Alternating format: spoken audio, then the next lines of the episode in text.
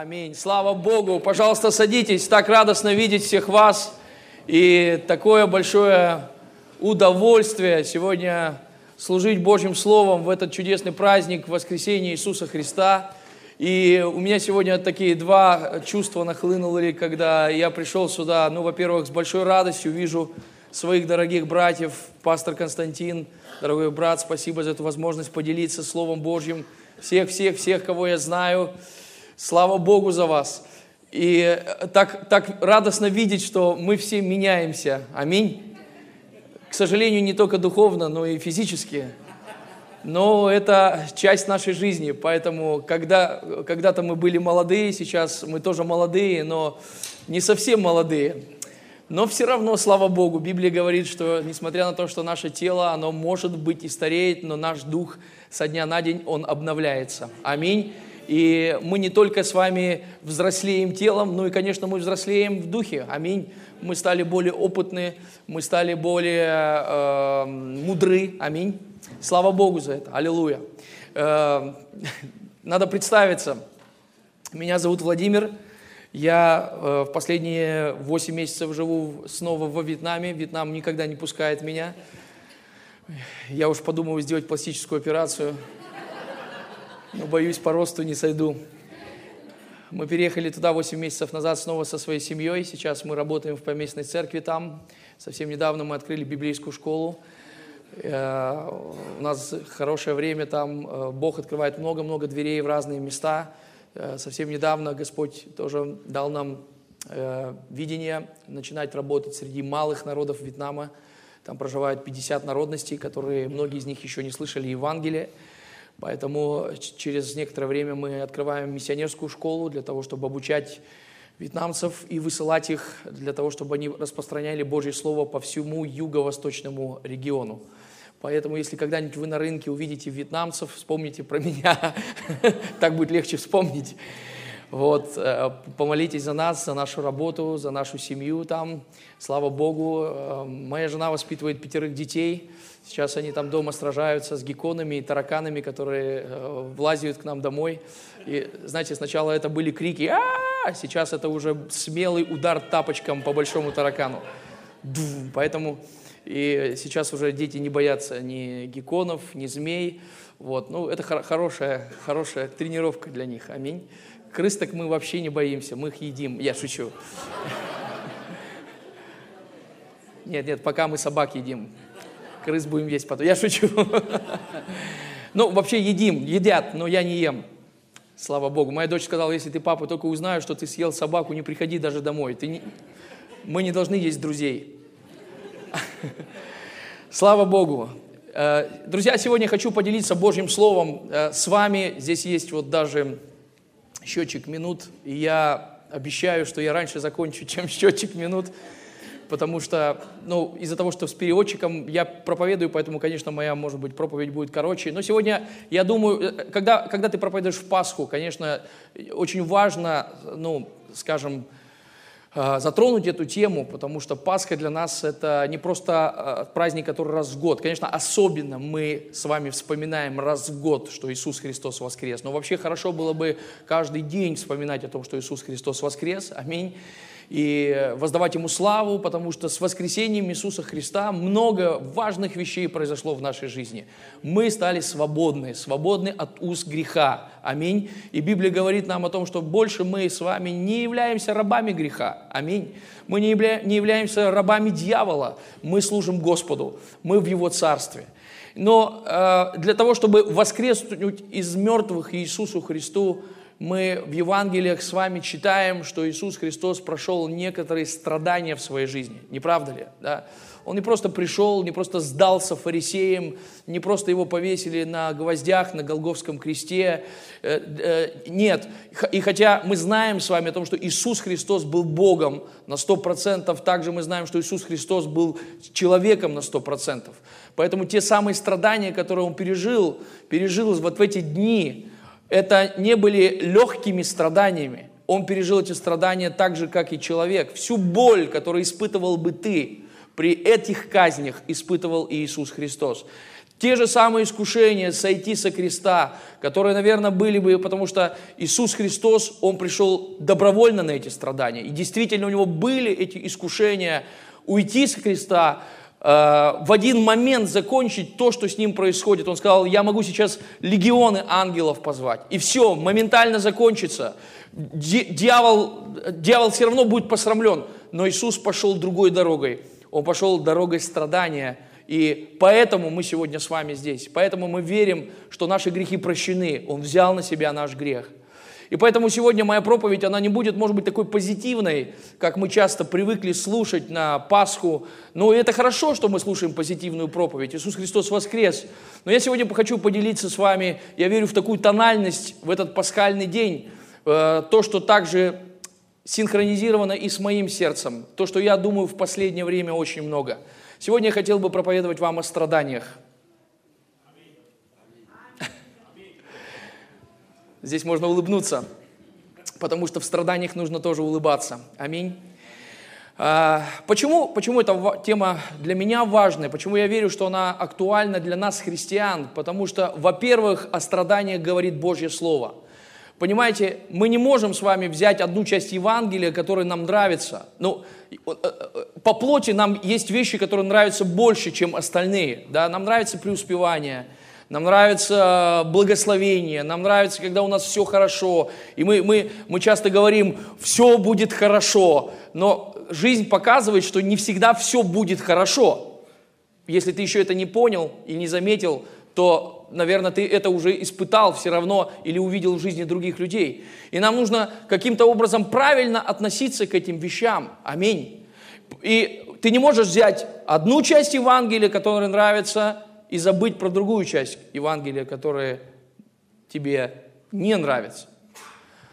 Евангелие от Матфея, 16 глава. Если вы посмотрите на Евангелие от Матфея, то ее можно разделить на две части – Первая часть до 16 главы, ну, конечно, и после 16, Иисус, 16 э, главы Иисус тоже делал подобное. Но мы видим, как риторика послания Иисуса Христа после 16 главы меняется. До 16 главы Евангелия от Матфея Иисус исцеляет больных, Иисус кормит голодных. Мы видим, как Он посылает своих учеников, чтобы они проповедовали Евангелие. И вот приходит кульминация Его взаимоотношений со своими учениками – и он задает вопрос, за кого почитаете меня, за кого почитает меня Сына Человеческого. И вы помните, апостолы, которые были уже за какое-то время немножко научены, грамотные, они, каждый из них начали говорить свою собственную версию. Они говорят, ну, кто-то почитает тебя за Иоанна Крестителя, кто-то почитает тебя за Илию, кто-то еще за кого-то, одного из пророков. Иисус говорит, вы за кого почитаете меня? И тогда Петр, Симон, сын Ионин, он говорит, Иисус, ты Христос, ты Сын Бога Живого. Вы помните это? Он исповедует Иисуса Христа Господом. И это очень важный момент, потому что до этого момента для этих людей, учеников Иисуса, Иисус был целителем, Иисус был товарищем, Иисус был равви, Иисус был тот, который восполнял их нужды, Иисус был тот, который наставлял их. Но пришел момент, когда в жизни учеников должно было что-то произойти – и Петр получает откровение, он говорит, Иисус, ты Господь, ты Господь. И это точно так же символично и в нашей жизни. Когда мы спасаемся, конечно, Иисус – это целитель. Иисус – это тот, который освобождает нас от наших проблем, от наших каких-то финансовых проблем. Тот, который исцеляет нас, тот, который благословляет. С Иисусом хорошо, но наступает в жизни момент, тогда, когда Божье послание обращено в твое сердце, и тогда Господь хочет задать тебе вопрос, а кто для тебя Иисус? Кто для тебя Иисус? Идешь ли ты за Ним, потому что Он тебя кормит? Идешь ли ты за Ним, потому что Он тебя исцеляет? Потому что с Ним хорошо? Или есть другая причина, почему ты следуешь за Иисусом? Петр говорит, Иисус, ты Сын Бога Живого. Иисус отвечает, не плоть и кровь тебе открыли это, но Отец мой сущий на небесах. И дальше он говорит великие обетования. Он говорит, что Петр, я дам тебе ключи царства. Но после этих слов, если вы посмотрите на Евангелие от Матфея, давайте мы посмотрим, Евангелие от Матфея, 16 глава, Иисус здесь говорит очень интересные слова, которые в какой-то мере даже шокируют Петра, шокируют учеников. Он говорит следующие слова. С того времени Иисус начал открывать ученикам своим, что ему должно идти в Иерусалим, много пострадать от старейшин, первосвященников и книжников, быть убиту и на третий день воскреснуть. Отозвав его, Петр начал прикословить ему, «Будь милостлив тебе, Господи, да не будет с тобою этого». Он же, обратившись, сказал Петру, «Отойди от меня, сатана, ты мне соблазн, потому что ты думаешь не о том, что Божье, но о том, что человеческое». Обратите внимание, что Иисус называет те страдания, которые должны произойти с ними, Божьей волей. И может быть для нас, для нашего, прошу прощения за терминологию, харизматического разума, это кажется странным и страшным. Увидеть в страдании, которое приготовил Бог, волю Божью. Но об этом говорит Писание, в которое мы с вами верим. Точно так же, как и мы верим, что Бог хочет нас благословить. Аминь. Далее Иисус продолжает и говорит такие слова. Тогда Иисус сказал ученикам своим, если кто хочет идти за мной, отвергни себя, возьми крест свой, следуй за мной, ибо кто хочет душу свою сберечь, тот потеряет ее. И кто хочет свою душу, кто потеряет душу свою ради меня, тот обретет ее. Страдание – это не просто выдумка. Страдание – это то, что помогает нам больше и больше быть похожим на Иисуса Христа. Для нас мы живем с вами в такое время – когда, конечно, мы не особенно страдаем по каким-то вещам. Слава Богу, мы не испытываем каких-то гонений. Слава Богу, у нас нет, возможно, притеснений. Но выбор первых христиан, которые жили 2000 лет назад, стоял между жизнью и смертью. Когда они принимали в свое сердце, исповедовали публично Иисуса Господом, для многих из них жизнь заканчивалась. Поэтому вы можете прочитать в посланиях Павла, когда Павел, он не просто обещает им хорошую жизнь. Я никогда не забуду, когда я пришел первый раз в церковь, когда мне было 15 лет, мне сказали, поверь в Иисуса, и у тебя все будет хорошо. Может быть, здесь есть люди, которым тоже самое обещали. Ну, конечно, плохо не стало со мной, когда я уверовал в Иисуса Христа. Слава Богу. Он действительно изменил мою жизнь, Он действительно отвечает на свои обещания, на наши молитвы. Но в то время было все по-другому. Я процитирую вам послание филиппийцам, где апостол Павел в первой главе, 29 стихе пишет следующие слова. «Потому что вам дано ради Христа не только веровать в Него, но и страдать за Него» мы не только с вами верим в Иисуса со всеми вытекающими оттуда последствиями в виде благословения нашей жизни. Мы не только ожидаем от Него самого лучшего, но также мы с вами готовы и пострадать ради Иисуса Христа. Аминь. Я верю, что наш разум, гуманистичный разум, который похож на Маленькое слово Петра, который прикословил Иисусу и сказал, да не будет с тобою Господи, должен поменяться. Мы должны увидеть в нашей вере не только выгоду для себя самого, но и также то, что мы можем отвергнуть из нашей жизни. Аминь.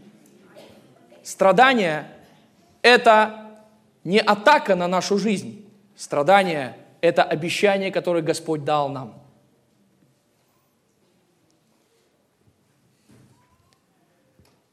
Я так и знал, что будет тихо. Деяние 9 глава, 16 стих. Господь призывает будущего апостола, человека, который изменит всю Римскую империю. Через Ананию, ученика, который находился в Дамаске, Господь доносит послание до бывшего гонителя церкви. Человека, который сам видел как те люди, которых он гонит, не сдаются. Который видел, как эти люди самоотверженно проходят свой путь страдания.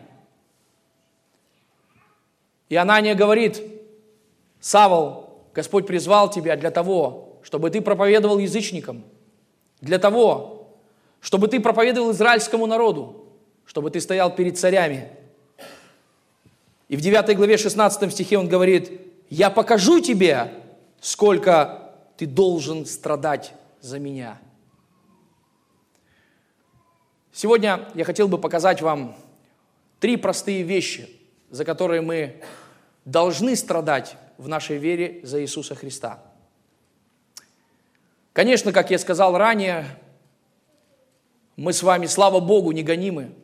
Хотя, если вы посмотрите на Ближний Восток, на последние события, которые происходят там, и новости, которые дошли до нас буквально несколько дней тому назад, когда почти около 400 христиан пострадали, собравшись на Пасху праздновать. 400 человек были убиты на Шри-Ланке. Сегодня христианство является самой гонимой религией, которая когда-либо была. Практически, если вы посмотрите на количество мучеников, оно почти скоро сравняется с количеством мучеников, которые были, которые были за три века.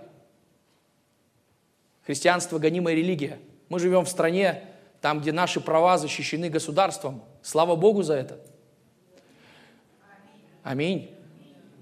Но сегодня я хочу показать вам, за что мы можем страдать. Первое. Мы страдаем за наше призвание. Мы страдаем за наше призвание. Мы все хотим быть призваны Господом. Мы все хотим, чтобы нам давали слово за кафедрой, и Библия говорит, что если ты желаешь, желаешь епископства, ты хорошего дела желаешь. Если ты стремишься служить Господу, стремишься, чтобы служить людям, ты должен понять о том, что через это ты будешь страдать. Как ты будешь страдать? Номер один – деньгами. Аллилуйя. Библия не обещает тебе, что ты будешь супер-пупер богатым проповедником. Наоборот, Библия говорит нам о том, что нас ждут нужды, которые, может быть, не столкнулись бы, если бы вы работали на работе. Не так ли? Вы будете страдать за своего призвания, потому что многим людям будет не нравиться то, что вы делаете. Они не будут вас понимать. Иногда они будут вас критиковать. И когда ты будешь приходить домой, слыша какую-то критику несправедливую в твой адрес, иногда ты будешь злиться и говорить, Господи, я оставил все. Почему эти люди критикуют меня? Почему эти люди на любовь, которую я показываю им, заботясь о них, они отвечают злом, они отвечают сплетнями, они отвечают критикой – Тогда ты услышишь голос с неба, который скажет тебе, потому что я призвал тебя. Потому что я призвал тебя. Почитайте послание к римлянам, 13-14 главу. Тогда, когда апостол Павел пишет о соблазнах, и он говорит, что человек, который является духовным человеком или считает себя сильным человеком, должен научиться воспринимать злословие людей – как Иисус. Господи, прости им, потому что они не знают, что они делают. Аминь. Также Библия говорит нам о том, что мы с вами должны благословлять тех людей, которые говорят против нас, которые гонят нас, потому что это по Писанию. Слава Господу Иисусу Христу. Аминь. Итак, да, мы будем страдать из-за этого, потому что Бог призвал нас – Посмотрите на жизнь апостола Павла, то Евангелие, которое он проповедует. Не совсем всем нравилось его послание.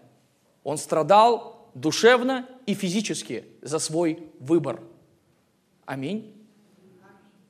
Очень часто, когда я смотрю на некоторые местописания в Библии, скажу вам честно, мне становится стыдно. Стыдно, потому что иногда я жалуюсь перед Богом. Я говорю, Господи, почему, я, почему это, это происходит со мной? Почему это происходит со мной? Пока я не понимаю, что я должен взять ответственность за тот выбор, который я сделал. Если Бог призвал тебя, и ты стал на этот путь служения, не жалуйся.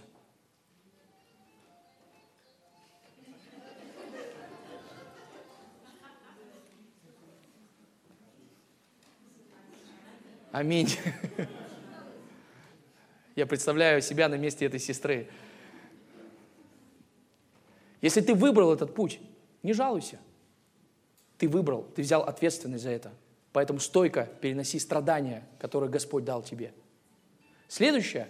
Мы будем страдать, и мы должны страдать за тот образ жизни, который мы с вами выбираем. Писание говорит нам о том, что всякий человек, который решил жить благочестиво, он будет гоним. Очень часто эти гонения приходят, эти непонимания приходят, потому что людям не нравится, как ты живешь. Людям не нравится это. Знаете, когда у меня родилась пятая дочка, у меня четыре, сыно, четыре дочки и лапочка, сыночек, или как? У меня пять детей. Я очень рад, что у меня пять детей. Слава Господу. Это по Библии, иметь много детей. Аминь. Это по Библии. Слава Богу. Я рад. В Библии написано о том, что мы что наши дети – это благословение от Господа. Я помню, как некоторые мои знакомые, родственники, они шептались, и они говорили, куда им столько детей? Зачем столько детей иметь? Предохраняться не умеют. Семья должна быть мобильная и автомобильная. Наша семья пережила за последние пять лет четыре переезда в разные страны. Мы очень мобильные. Я могу дать платный курс, как упаковывать вещи по 23 килограмма в каждую коробку. Не через весы, а на глаз. Есть вещи в нашей духовной жизни, как христиане. Им будет не нравиться то, что ты делаешь. То, что ты не воруешь. То, что ты не кидаешь мусор – то, что ты здороваешься в лифте, то, что ты улыбаешься. Конечно, дело не в улыбке только. То, что ты честный. Людям не будет нравиться это. И они захотят притеснять тебя за твои убеждения. Никогда не сдавайся и не иди на компромисс в своих убеждениях. Не иди на компромисс. И если вдруг тебя уволят из-за этого с работы, и если вдруг ты будешь гоним из-за этого – Тебе не нужно думать, Господи, что я сделал неправильно. Напротив, ты сделал все правильно. Потому что блаженные, изгнанные за правду. Блаженные, изгнанные за правду. Это путь нашего страдания. Мы страдаем за нашего убеждения. Так легко прогнуться под этот мир. Знаете, очень часто христиане приходят к Богу если вы учились в библейской школе, вы знаете, что слово покаяние на греческом языке звучит как метаноя. Это поворот на 180 градусов. И христиане поворачиваются на 180 градусов к Богу и также продолжают плыть по течению этого мира. И они думают, ну я же смотрю на Иисуса. Ты смотришь на Иисуса, но твоя жизнь не изменилась. Ты также продолжаешь течь по течению этого мира – и Библия говорит о том, что ты как плотской христианин, который живет точно так же, как живет этот мир, с такими же ценностями, но только по воскресеньям ходит в церковь. Аминь. Мы страдаем из-за наших убеждений.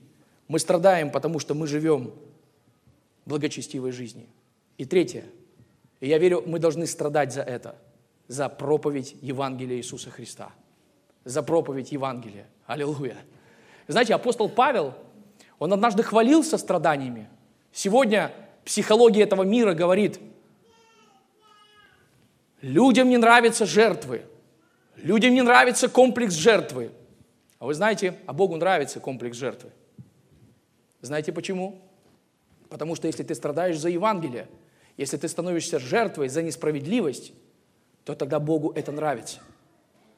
Поэтому, если вдруг, рассказывая про Иисуса Христа, у тебя нету такого свидетельства, которым ты хочешь всех впечатлить, но у тебя есть другое свидетельство. Тебя выгнали, тебя обругали, тебя обматерили, тебя за твои убеждения не пустили на работу или выгнали с работы за твои убеждения. Ты страдаешь за Евангелие. Ты страдаешь, потому что ты христианин. И Библия написана, если ты страдаешь по этому, по этому поводу, то тогда Божья слава почиет на тебе.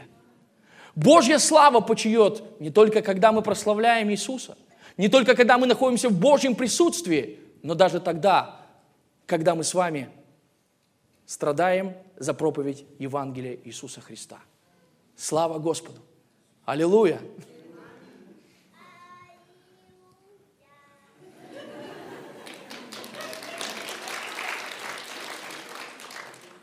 Я так рад, что не надо ничего даже говорить людям. Аминь. Слава Господу. Что делает страдание в нашей жизни? Страдания в нашей жизни производят великую работу. Человек, который страдает, это человек, который духовно растет. Первое, когда ты страдаешь, ты становишься тем, кто ты есть. Знаете, у нас иногда бывает столько много шелухи – мы одеваем аллилуйю, аминную маску, приходим на собрание и говорим, все хорошо, у меня хорошая молитва, у меня хорошее чтение Библии, у меня все хорошо. Но только твое настоящее лицо проявляется, когда ты страдаешь, когда ты находишься наедине с самим собой. Я не так давно разговаривал со своим другом, пастором, который живет в Германии – он пережил очень-очень-очень трудные времена в своей жизни. Когда он мне рассказывал, я не знаю, что бы со мной было. Его жизнь была такая тяжелая, что он говорил, что когда я провожал своих детей, я думал, что я вижу их в последний раз. Это яркий проповедник, помазанный проповедник, который прекрасно проповедует. Он говорит, я пережил ужасное в своей жизни. И говорит, я однажды вышел в лес в депрессии. Мне было страшно встречать каждый день. Я хотел быстро проснуться и лечь спать снова. Он вышел и сказал, стал говорить, Господи, где тот пастор, который красноречиво проповедует? Где тот пастор, который проповедует на конференциях? Где тот пастор, который так красиво излагает Божье Слово? Где он? И Бог сказал ему, настоящий ты сейчас. Ты сейчас настоящий. Вот кто ты. А все остальное было лишь мое помазание. Лишь мое помазание. Когда мы встречаемся со страданием, знаете, что происходит? Мы становимся теми, кто мы есть. Теми, кто мы есть. Аллилуйя. Ничто не обнажает нас, как страдания, которые мы проходим. Второе. Когда мы страдаем, мы с вами начинаем понимать других людей. По-настоящему. Есть такая русская пословица «Сытый голодного не понимает». И когда кто-то приходит к тебе и говорит, я тебя понимаю, я тебя понимаю, ты не понимаешь меня. Нет, потому что ты не проходил такие же страдания. Но когда мы проходили подобные страдания, нам не нужно становиться другом Иова – чтобы выпуливать очередные духовные фразы «все будет хорошо». Достаточно обнять человека и сказать «я с тобой». Я молюсь за тебя. Я с тобою. Аллилуйя. И третье, я думаю, самое главное. Я ни в коем случае здесь не претендую на то, чтобы теологически правильно обосновать его. Конечно, есть разные интерпретации того, что я скажу. Но мы по-настоящему с вами узнаем Иисуса, когда мы проходим трудности.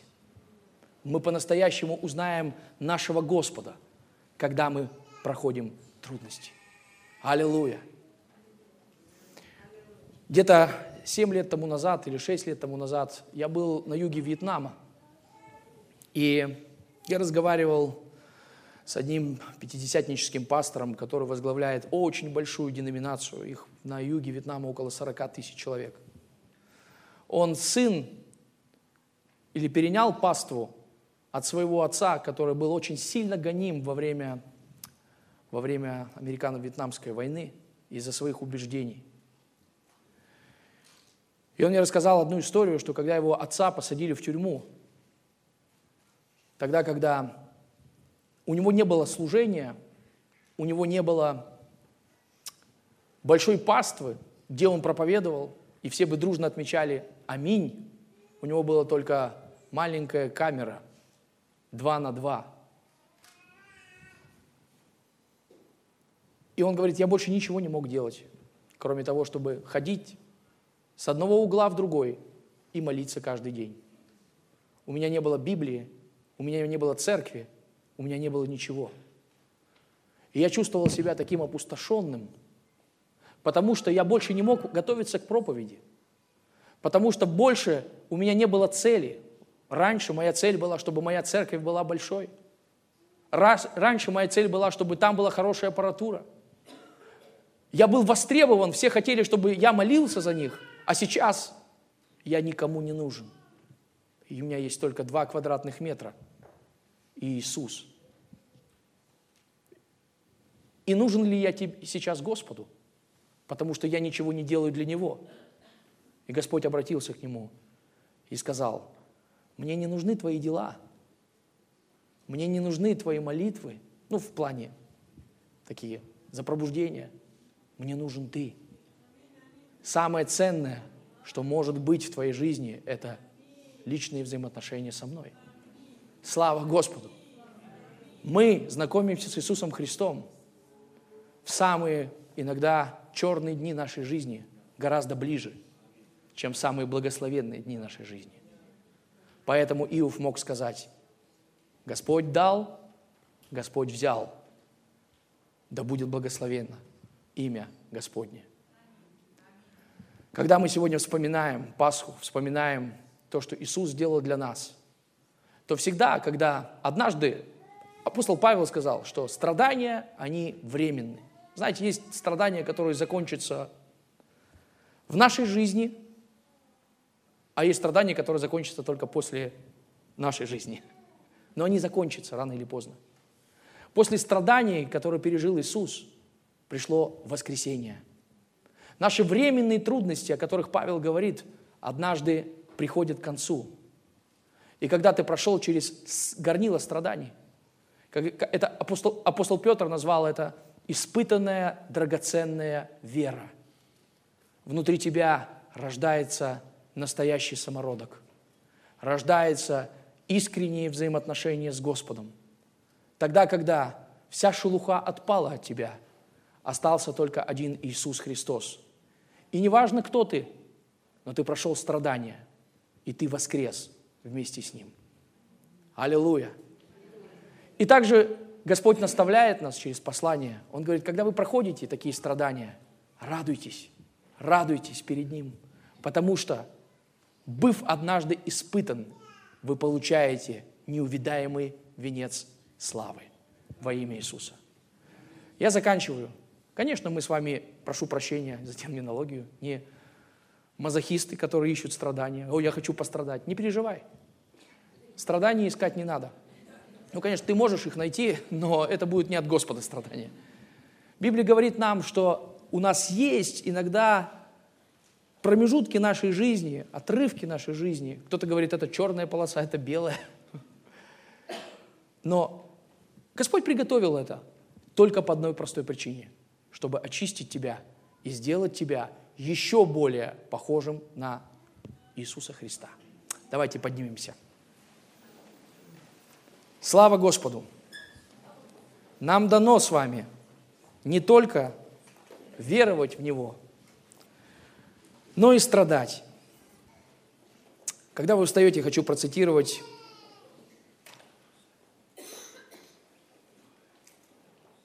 фразу одного из отцов церкви, который сказал следующее.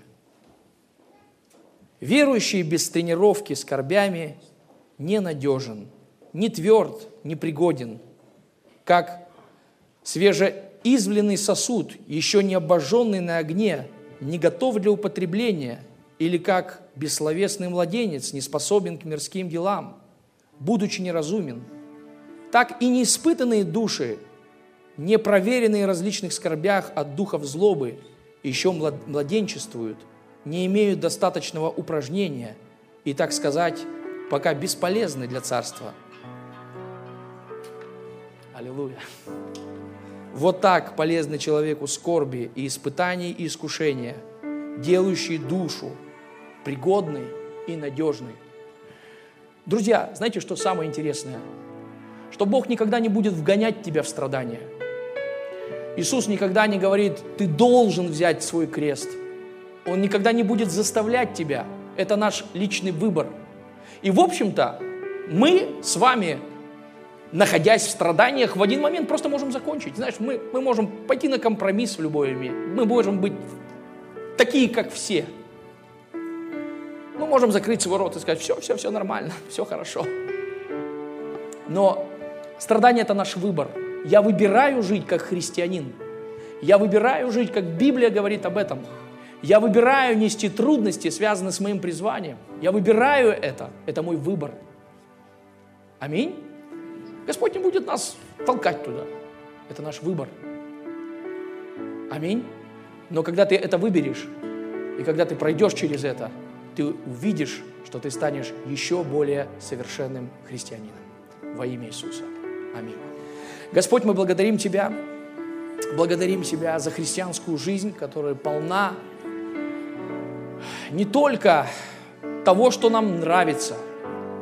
Благодарим Тебя во имя Иисуса, что также она и приготовлена для нас некая горнила, Господь, через которое нам необходимо пройти во имя Иисуса Христа. Благодарим Тебя, Отец. Мы не хотим, чтобы Евангелие, которое живем мы, было Евангелием без креста. Мы не хотим выбрать только ту сторону, которая нам больше всего нравится – мы хотим увидеть также и другую сторону нашей духовной жизни, другую сторону Евангелия, где мы становимся Твоими учениками, и там, где мы берем свой крест и следуем за Тобою. Во имя Иисуса Христа.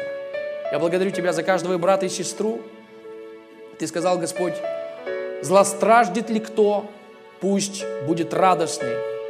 И, наверное, здесь кто-то есть, кто проходит определенные трудности, связанные с выбором его жизни – с какими-то вещами, о которых, может быть, мы не до конца понимаем и знаем. Господь, укрепи, и пусть они станут еще более совершенными, пройдя через этот трудный период их жизни во имя Иисуса Христа. И весь Божий народ да скажет Аминь. Аминь. И братья и сестры, и гости, которые пришли, я хотел бы призвать тех людей, которые никогда еще не принимали Иисуса Христа в свое сердце. Может быть, ты сидишь и думаешь, о, как-то страшно мне, вера какая, не только аллилуйя. В самом начале проповеди я сказал, для многих христиан, которые жили 2000 лет тому назад, это стоило жизни. Это выбор, выбор человека –